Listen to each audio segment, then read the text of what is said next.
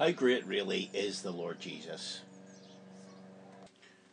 The response of the writer to the Hebrews would be turn your eyes upon Jesus. That's what it's all about, isn't it? Um, we're looking again at home Bible studies in Hebrews, uh, coming from the Culloden Christian Assembly. I'm your host, Andrew, and we're going to look at study number two Greater Than the Angels.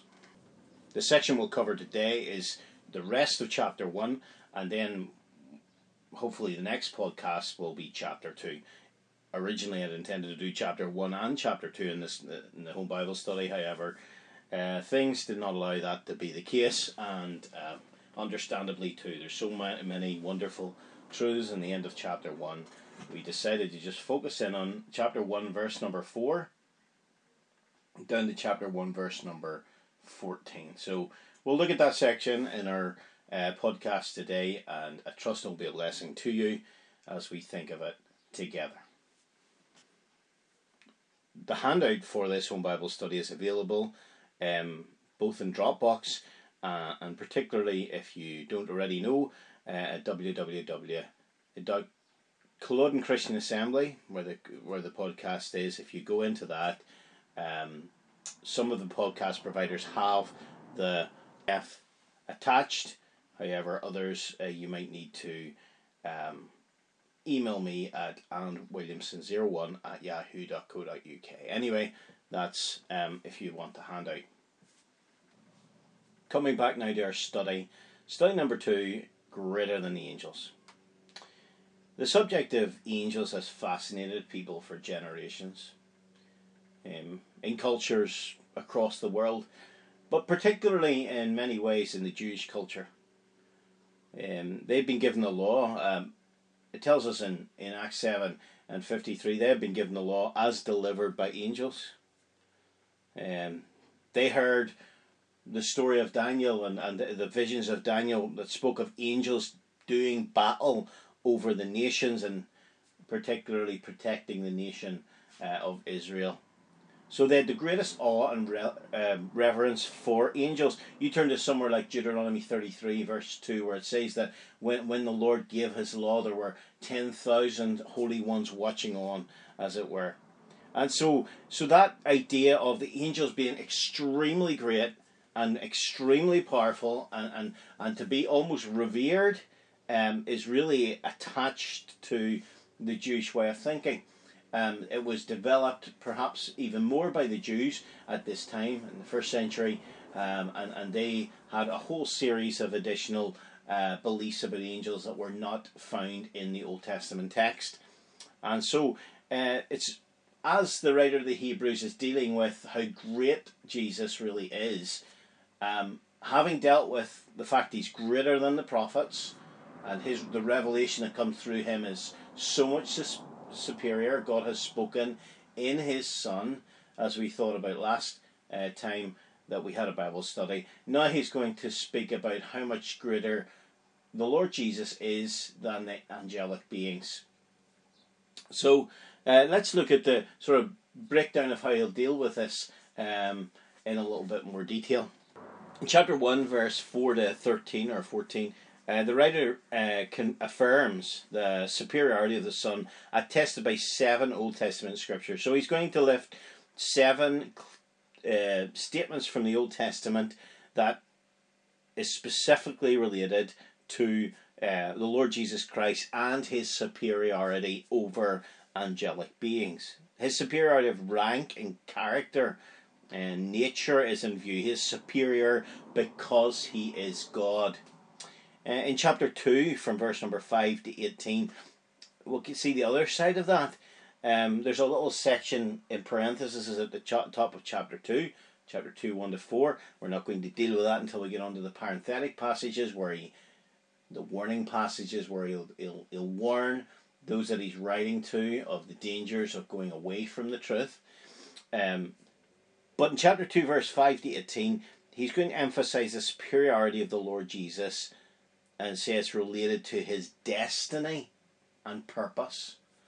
Okay, so so having dealt with it in relation to his godhood, that he is God, and that that these seven statements of the Old Testament affirm his deity and affirm his equality with God and affirm his sonship and affirm his, that, that the angels will one day worship him, for example, and affirm that he is he is Lord and, and not while the angels might change, he is always on the throne, he is God forever. While all that's true in chapter one, in chapter 2, he's going to lift the humanity of the Lord Jesus. You see, the Lord Jesus is truly God and, and fairly man as well. And, and this is m- the most wonderful thing about his person. Um, theologians, speaking, people speak about the hypostatic union of uh, the Lord Jesus. What they're really saying is that he is truly God and truly man. He is fully God and fully man. He's not a, a kind of part man and a part God. No, that's he he fully possesses both natures completely. Okay? And so so the really the building blocks of Hebrews, the, the, the great temple, the great edifice structure of Hebrews, which is going to bring us our hearts out in worship towards God, um, and, and towards the Lord Jesus. It is based on these two pillars at the door, as it were. The twin truths that stand at the head of the author's message are like the two pillars in Solomon's temple. Um, they are his deity in chapter 1 and his humanity in chapter 2. Now, we're going to find out that they aren't watertight compartments because while it is true um, we have deity in chapter 1 and humanity in chapter 2, actually we have humanity in chapter one and deity in chapter two as well. But but in the main, that is that is the way it's uh, brought out. And so in chapter one we have the deity of Christ emphasized. Chapter two the humanity of Christ. Chapter one is emphasizing his position at God's right hand and how much superior to angels he is there, and that that is his by right because of his nature and his name and his sonship and the worship that is his due and all these kind of things. Um, actually chapter 2 is going to emphasize not the position that he has now but the purpose in taking to himself humanity his purpose in coming and coming down and, and the fact that the age to come the great messianic age that, that is looming ahead for for believers and particularly the jews would have thought of this the kingdom age it's going to be put under the administration not of angels these mighty powerful beings and, and so on and so forth. It's going to be put under the administration of man.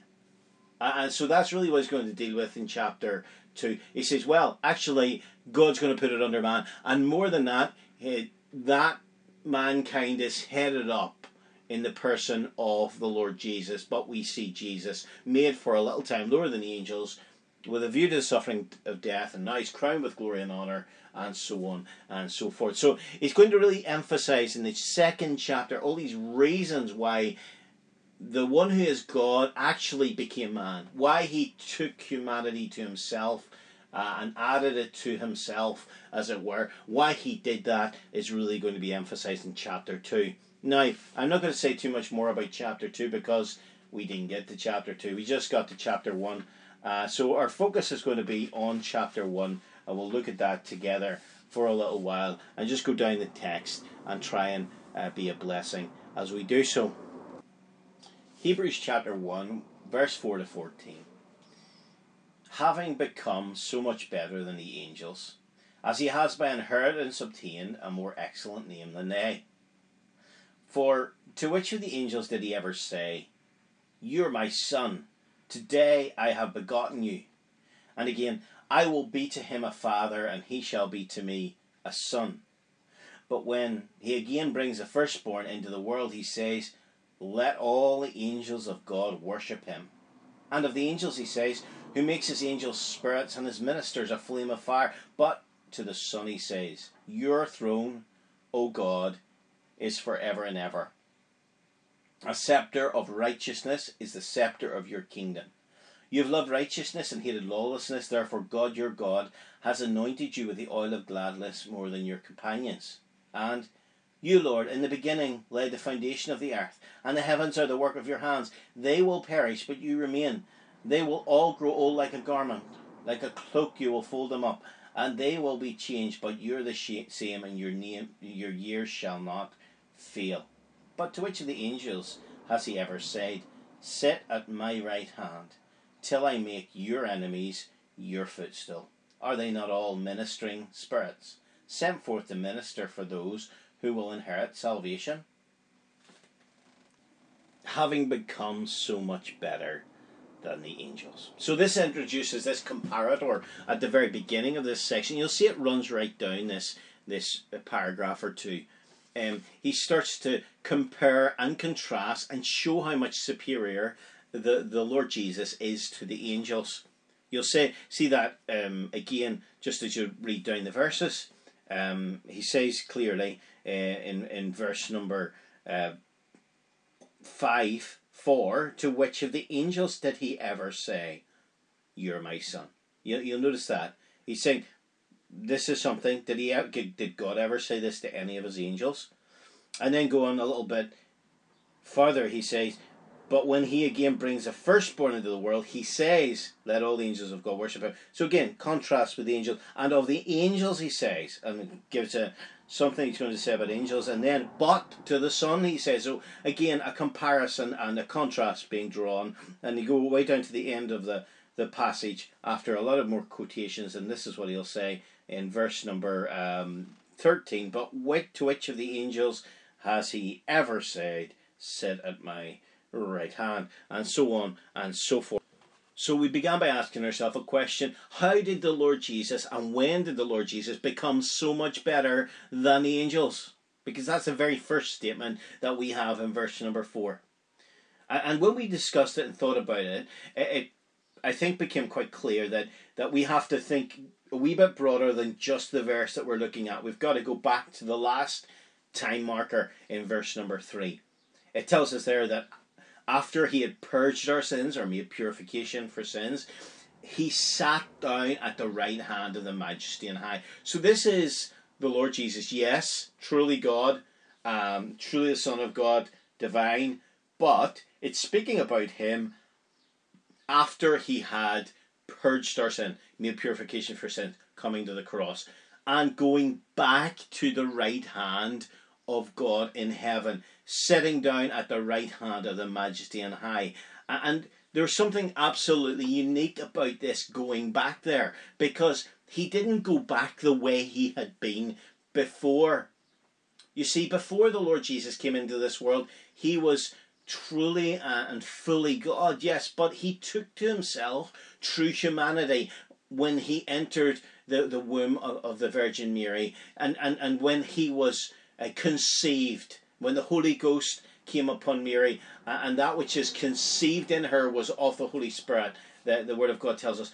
Uh, and so we have a completely uh, new element to the person of the Lord Jesus. In that sense, if we can speak like that reverently, what we have is Him taking humanity back to the throne of God. And you see, it was understood by the Jews, and it is spoken of as this way in scripture that angels were greater in power and might than, than humans in the normal sphere of things. So, this is why we read um, that having sat down at the right hand of the majesty in high, verse number four, he has become so much better or so much superior to the angels. And then it says, as he has by inheritance obtained a more excellent name than they. He's inherited a more excellent name than they. Now, we, we then ask the question not only when did he become so much uh, superior to angels or better than angels, i.e., his his rank, he's, he's, he's ranked above them, he's, he's above them, and in, in, all these kinds of ways. When did he uh, inherit this, this more excellent name, the name that is so much superior uh, and so much greater than the angels. And I suggest that, there's a sense in which, in coming into humanity, what we find is that the Holy Ghost shall come upon you, the power of the Most High shall overshadow you. Therefore, also the holy thing that shall be born of you shall be called, notice that, be called the Son of God. Why did it say that? Eh, it didn't say that that would become the Son of God, that the Lord Jesus would become the Son of God. He was eternally the Son. We've just thought about that in the verse or two previous. In fact, it tells us that it was through his Son that he made the worlds. So he was always in that relationship of Son that the dignity and all that's truly involved in that. But now we have this public declaration, if you like, of him as the Son of God. And this is particularly true in a messianic way if we want to take the next few verses into account here as well. Because in the Old Testament, the Son of God, um, for instance, in Psalm 2, links to the one who is the Messiah, who is the chosen king, who is the, the, who's going to be the one who will rule from the rivers to the end of the earth, kiss the son, and so on and so forth. You look at that psalm in your own time. So this is extremely important. We understand he is so vastly superior to the angels because of the vast superiority of the name that he bears. And that name is, I have no doubt, in the context, the name of Son. So, to which of the angels did he ever say? So we'll begin this kind of um, interrogative way of, of asking questions that the writer is using. Uh, and, and he uses quotations from the Old Testament scriptures uh, again and again. He's taking them mainly from the Psalms, but from other places too. Um, and so here we have the first one You are my son, today I have begotten you. Now, this is from Psalm 2, as I mentioned. You are my son. Now, you might be saying to yourself, well, uh, is it not true that the angels were spoken of as sons of God? And again, you would be right in a certain extent. There's one or two references in the Old Testament that speaks of them as the sons of God. Uh, Job chapter 1 uh, and one or two other references. For instance, it tells us on one occasion that, that the sons of God shouted for joy at, at the physical creation and so on and so forth. But the idea there behind sons is a more collective idea of the ones that are created by God uh, in, in, in that sense. So, so they're sons of God creatorially, okay? Um, however, what we have here is something very distinct. This is asking the question to which of the angels did God ever say, pointing out specifically one of them. He says, You are my son. Okay? Uh, and so, so what we have here is something distinct. This is a distinct proclamation and setting forth of this one as the Son of God. And of course, that didn't happen to any angels. It didn't matter whether it was the archangel Michael or, or, or that, that favored angel uh, Gabriel or whatever angel you want to choose. None of them was pointed out, and God didn't say, This is my son. He didn't bring him forth into public view, as it were, as his son. No, no, that was reserved for the Lord Jesus Christ. And in his coming into humanity, the Lord Jesus um, was brought forth. He was brought forth. I have begotten you. In fact, that expression, I have begotten you, is used in the Old Testament uh, about you. We know what not what a day may beget, may bring forth. And so there's that idea. Of course, it's often used of birth. It's used of birth in relation to, uh, um, you know, a, a, woman would, would bring forth a son, um, bring them into public view in that very obvious sense of the word. And, and, and here, here we have here we have this beautiful expression used of the Lord Jesus Christ. Now I link it to his incarnation. Some people link it to his resurrection, so forth, so on and so forth. And there are reasons why people do that, but we don't have time to stay there today. Enough to say this. What we're going to look at here is the one who's the messianic king. And what linked him to the messianic kingly line was his being born into that line. This is proved for us uh, in Matthew chapter 1. And by the way, in his birth, it tells us that he would be begotten. Okay, so I take it quite simply that you're my son, today I have begotten you refers to the bringing forth of the Lord Jesus Christ in the public view at his birth. And as the Son of God, he shall be called, Luke chapter 2, the Son of God. And so that's the way I understand this. And of course, that never happened to any angel. This was absolutely unique and it was uh, properly f- for the Lord Jesus Christ himself. And then again, he quotes another passage, 2 Samuel chapter 7. I will be to him for a father, and he shall be to me for a son. Now, the Hebrew writer is actually at this point quoting from a, a passage that is dealing with the son of David, the coming Messiah, if you like. Um, he speaks about David's whole line, in fact, and you'll see that if you look at the context that, that, that there's a sense in which the Davidic king is in view in a more general way, but um, as was understood by the Jews at this time and has been understood, there was to be one who would embody being the Davidic king, and, and to him uh, this reference obviously suits. I will be to him for a father, he shall be to me for a son. I think that that's a practical experience of his life down here. He had the smile of his father's approval. You remember at the Jordan uh, River as, as, as we think of his baptism, uh, as the Spirit descends to anoint the Lord Jesus, you remember, This is my beloved Son in whom I am well pleased. And so we have as it were, the next stage of the life of the Lord Jesus. We have his his his bringing into the world, his life through the world, uh, but then he goes on to the next statement in, in, in verse number six. But when again he brings his firstborn into the world. Now, interesting. Of course, the the word firstborn is used in Messiah as well. Um, uh, he, I shall make him my firstborn higher than the kings of the earth. So this is again uh, a messianic thought behind it. When again he brings his firstborn into the world. Now this can be read either again, i.e., we're giving you another quotation, or but when he again brings the firstborn into the world, which I take it fits better, and some scholars will say makes more sense of the way the word order is here let all the angels of God worship him. Now, when did that happen, or when will that happen? I take it still to be future. It's when he's again brought into the world. He was brought into the world the first time. You're my son. Today I've begotten you. I will be to him a father. He shall be to me a son.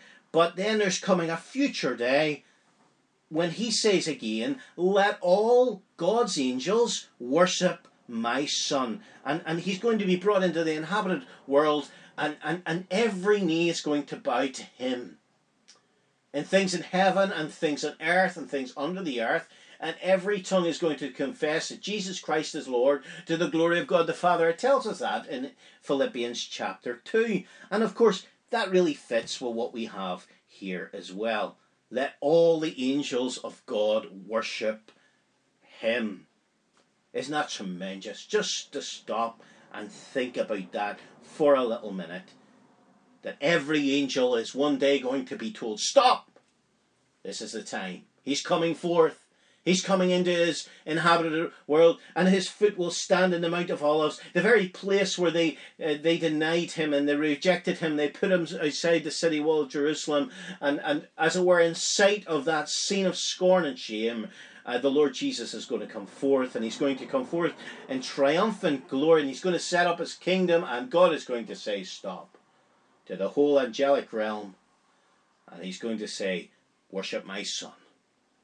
And of course, this again sets him completely apart from the rest of, or I shouldn't say the rest of, but from the angels themselves. So, what we've noticed so far is that his superiority has been linked to heirship, if you like, inheritance. It's been linked to sonship, and it's been linked to worship. And now he's going to tell us that it's also linked to what you might call sovereignty or kingship. And well, he's going to unpack this in far more detail. He's looking at the very character, the nature of the Son at this point. We're going to see that in the next little comparative study from verse number 7 down uh, it, it'll run right down most of the rest of this passage. Notice at this point what he does. And of the angels, he says. Now he's speaking about the angels. So, so God's going to tell something about angels at this point. And this is what it says Who makes his angels spirits and his ministers a flame of fire. Now, uh, when we were dealing with this in the Bible study, we were just trying to unpack that a little bit. What does it tell us about angels? For instance, it tells us that they're created. Who makes his angels spirit? Who is the who? Well, it's God, perhaps. It's the Son of God, really, actually, in the focus. But anyway, who makes his angels? They're created beings. They're spirits or winds and, and flames of fire. They're, they're changeable, you might say. Um, they're adaptable to the circumstances. He makes his angels spirits and his ministers a flame of fire. This is taken from Psalm 104. Spirits, flames of fire, the adaptability, the changeability, the, the, the, the almost the transient nature of, of how God uses his angels and his ministers. Someone has pointed out, uh, or we did discuss anyway in, in the in the Bible study, we discussed the fact that we have two statements that are pretty much parallel statements.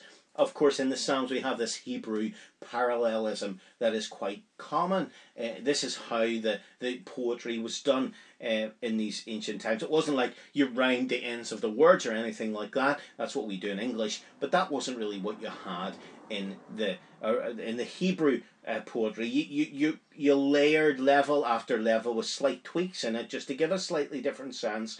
Uh, and of, of what was happening. So so his angels and his ministers, in a sense, they could well be speaking about the same people, if you like to use the word people more generally here. The same personages. Uh, his angels, that's the thought of his messengers. Uh, that's the word angel. Um, his ministers, his servants. So, so these are those who, who run to do his bidding. These are those who do his the messages of God. So they're before the throne, as it were, doing these things for God. They're changeable. They're adaptable. They're servants. They're even transient, we might say. Um, they they are created beings. Now he's going to contrast all those things in verse number eight. But You'll see the but there. But to the Son he says, Your throne, O God, is forever and ever. Now he's pointing forward to a coming day, and this quotation is from Psalm 5. He's pointing forward to a coming day when the Lord Jesus will be enthroned. And but what he's it's it's to the Son God is speaking here. Your throne, O God, is forever and ever. A scepter of righteousness is a scepter of your kingdom. You've loved righteousness and hated lawlessness. Therefore, God your God has anointed you with the oil of gladness more than your companions. Now, there's tremendous lot to unpack in these two verses. Um, perhaps at this point we must make the contrast the difference between the servants of the verse before and the sovereign of verse number 8. The servants, they're angels and ministers. The sovereign, your throne, the, the created being of, of the verse before, who makes his angels, your throne, the God of, of the next verse, your throne, oh God, is forever and ever. The changeable nature of these angels and ministers, he makes them, he changes them for their adapted for their purposes, but of the Son. Your throne, O God, is forever and ever. So there's this thought of his the continuity, the one who is on the throne, not the ministers in front of the throne. But as I was saying at the start, um, we have a tremendous uh, take in these verses that makes perfect sense if you understand the deity and the humanity of the Lord Jesus Christ. At the start, clearly, but to the Son, he says, Your throne, O God. God is speaking to his Son and addresses him as God. That's the deity of Christ emphasized. But then you go down to the next verse. You have loved righteousness and hated lawlessness. What's that speaking of? It's speaking about the life of Christ, how he, he exemplified the, the loving of what is right and the hating of what was wrong. Uh, and then it says, Therefore, God, your God. So here we have the one who was addressed the verse before by God as God showing his deity, is now actually addressed as one who has a God, who has the God as his God.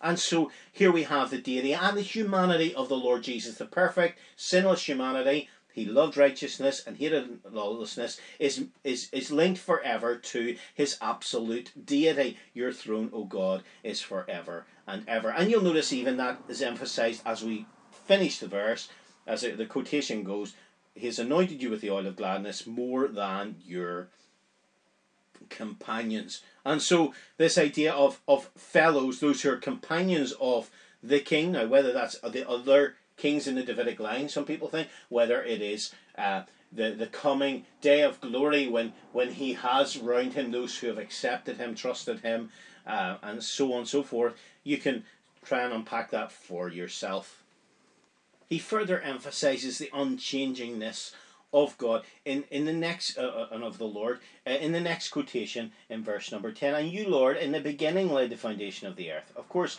you go back to verse number um, 3 2 and 3 it really emphasizes this in another angle from another angle. But here it's speaking uh, directly from Psalm 102, and it's being related by the by the writer clearly to the Messiah, to the Son of God, to the Lord Jesus Christ. You, Lord, in the beginning laid the foundation of the earth, and the heavens are the work of your hands. They will perish, but you remain. They will all wax old like a garment, like a cloak. You will fold them up. They will not be cha- they will be changed, but you are the same, and your years shall not fail. So here we have another thing. Um, developing this idea of the change, the changeableness of the angels, contrasting with the with the continued sovereignty and, and, and the eternal sameness and um, unchangeableness, incorruptibility, and immutability of the Son, which all emphasized here. Um, the, the very universe itself is going to be folded up. And, and he is the same and his years will not fail. Now, if you take this line uh, that I suggested, uh, uh, how do you understand it? We have actually gone pretty much from the beginning of his uh, earthly pathway, uh, you're my son, today have I begotten you, uh, through his life, uh, I will be to him a father, uh, to the coming again of Christ into this world, when all the angels of God worship him, and he sets up his kingdom, your throne of God is forever and ever. Uh, now we're moving on into the eternal state. he's going to fold everything up. your years, you're the same, and your years will not fail. And, and, and having con- continued that, completed that quotation, he then finally uh, quotes from the classic Psalm 110, but to which of the angels has he ever said, Sit at my right hand? Of course, no angel would ever have been given that place. This is a place that's reserved for the, the Messiah Son, the one who came, the one who is eternally God's Son, but the one who came into time, space, and history uh, as the Messiah, and, and he is going back to God now, and he is invited to take his seat at God's right hand on the throne of God, a man on the throne of God. Let's stop and pause and marvel at how great and how superior uh, this one is over the angels. And so we go back to verse number uh, 4 just for a second. What he has been saying back in verse number 4, he's become so much superior to the angels. And that is in line with the, the, the superiority of his name. It's so much greater than the angels, and he has just proved it to us in this beautiful opening chapter. Now, maybe it was worth saying one more thing about verse number 13, and it's this. Uh, as, as God has called him to sit at his right hand, he sits in verse number uh, 3 because of a completed work, having made purification for sins. He takes his seat, that's an active voice. Um, he takes his seat uh, because it's his by divine right. Whereas you come to the end of the chapter, he takes his seat by divine invitation.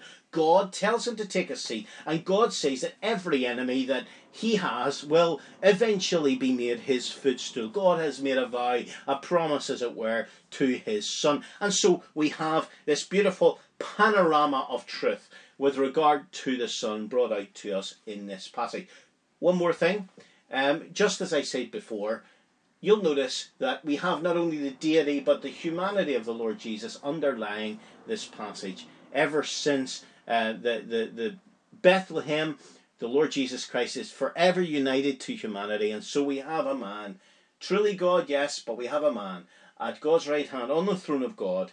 There sits um, a, a one who is going to bring uh, mankind out of the mire of his sin and out of the, the awfulness of his bondage. We'll see that in chapter 2. And at this point, he's just emphasizing how great this man really is, the, the, the Son of God. Now, finally, verse number 14. Now he introduces a theme or two in verse number 14. He introduces salvation and, and, and so on and so forth. And, and we'll be able to discuss that in the next Bible study and we'll maybe keep some of our powder dry for that. But it's worth saying this that there's a link between verse number 14 and, and chapter 2 and verse number 5. Uh, you will notice that I mentioned that the first four verses is really a parenthesis. It's helpful to note that because he's going to speak about the world to come of which we speak. Um, and he's going to say that world to come of which we speak has not been put by God in subjection to angels. In other words, angels aren't the rulers in the coming age. They're not in the messianic age, the millennial age, we might say, if we're speaking about it. You'll remember we're speaking to a Jewish audience, and so that's the way they would be thinking. Chapter 2 is going to emphasize that he is the author or the captain of our salvation. So, all that's involved in chapter 2 really brings out that, that the Lord Jesus has stooped, he's come into humanity, he has made himself for a little time lower than the angels, and he has done it with a purpose. He has taken hold of the seed of Abraham. He has done it to draw, draw humanity to its full potential. Uh, to where God has what God has for humanity in a coming age, and and all that's uh, unpacked in this idea of of salvation. So just the way there's a past of salvation when you trusted the Lord, and there's a presence of salvation as the Lord is keeping you and keeping you preserved and throughout your life. Uh, down here, and, and eventually a future fulfillment of that salvation. The emphasis here lies, I take it, on the future fulfillment of it, those who will inherit salvation. So here we have these ministering spirits, these these these angels that are involved in some lesser way in in, in helping out to minister to those who uh, will one day inherit this wonderful salvation. So they're so much inferior in that sense. They have a role to play in this salvation, and only in this sense that they they, they are involved in some of the, the servant, the ministering functions. But what a contrast with the Son. He is the author of the salvation. He's the captain of the salvation. He's the file leader. He uses these different, well, the same word, but can be used in different ways. And so he's going to say how much superior he is, even in this regard as well. So anyway, I'll leave it there. Um, I know it was a kind of rush job through Hebrews chapter one, but I trust it's a blessing to someone. And just stop and reflect. Take each of these seven statements and just maybe take one per day. I, I suggest for the next week or so, and just revel in the wonder of how great this person is the Lord Jesus Christ, God's Son, our Saviour, and our Lord. May the Lord bless this, this quick uh, Bible study, this quick podcast. I trust it will be a blessing to you. I'm signing off for now. Thank you again.